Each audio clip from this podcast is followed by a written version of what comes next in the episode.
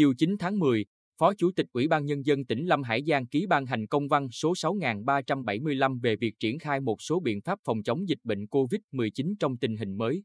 Thời gian thực hiện từ 6 giờ ngày 10 tháng 10. Theo đó, tỉnh sẽ triển khai chốt kiểm tra y tế phòng chống dịch COVID-19 tại cảng hàng không Phù Cát để đo thân nhiệt,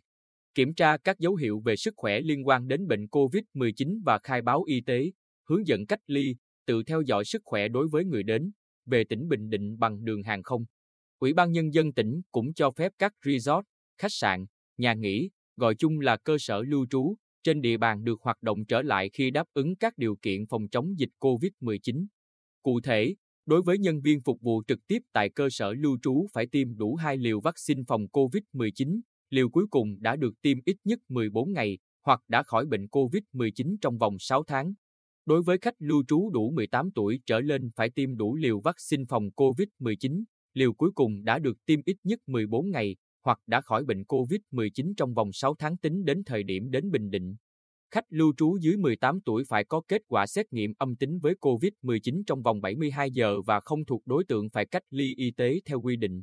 Khách lưu trú phải thực hiện nghiêm các biện pháp phòng chống dịch như quét mã quận R,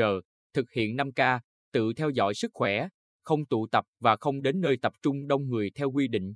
Đến nay, tình hình dịch bệnh COVID-19 trên địa bàn tỉnh được kiểm soát khá tốt, tỷ lệ người dân được tiêm vaccine phòng COVID-19 ngày càng tăng. Tính đến ngày 9 tháng 10, toàn tỉnh có 437.970 người trên 18 tuổi được tiêm chủng ít nhất một mũi vaccine, chiếm khoảng 29,12% dân số.